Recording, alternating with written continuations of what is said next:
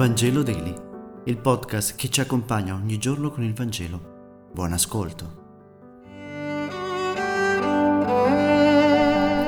Mercoledì 15 marzo, lettura del Vangelo secondo Matteo, capitolo 5, versetti 17-19. In quel tempo Gesù disse ai suoi discepoli, Non pensate che io sia venuto ad abolire la legge o i profeti.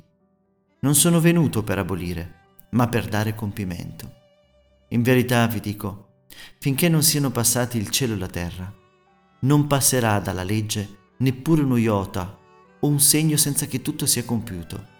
Chi dunque trasgredirà uno solo di questi precetti, anche minimi, e insegnerà agli uomini a fare altrettanto, sarà considerato minimo nel regno dei cieli.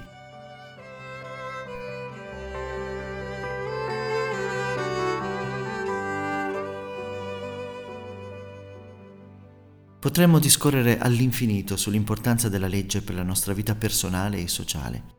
Possiamo chiedere a vari governi che si diano da fare per leggi più giuste, anche questa cosa è buona. Ma non possiamo dimenticarci che la legge non è la base dell'educazione, anzi a volte diventa motivo di trasgressione e di morte. Chi è onesto lo è con o senza legge.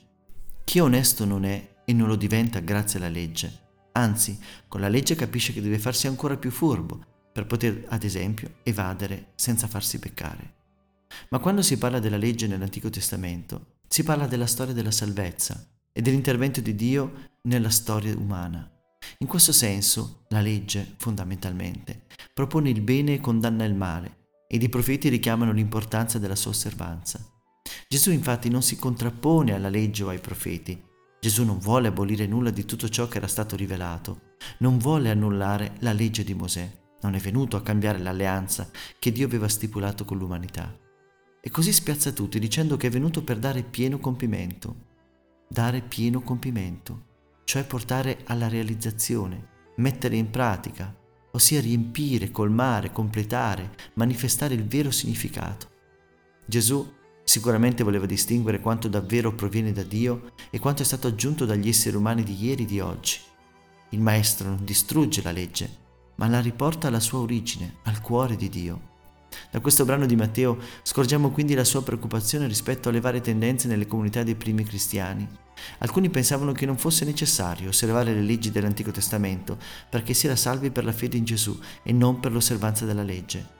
Altri accettavano Gesù, Messia, ma pensavano che essendo giudei dovevano continuare ad osservare tutte le leggi dell'Antico Testamento. Le comunità non possono, ci ricorda il Vangelo, essere contro la legge, né possono rinchiudersi nell'osservanza delle leggi. Come Gesù, occorre fare un passo avanti e dimostrare nella pratica qual è l'obiettivo che la legge vuole raggiungere, cioè la pratica perfetta dell'amore. Non più tanti precetti da osservare rigorosamente, ma una persona da seguire passo a passo, Gesù. Grazie per aver meditato insieme e se questo podcast ti è piaciuto, condividilo con i tuoi amici ed amiche. A domani!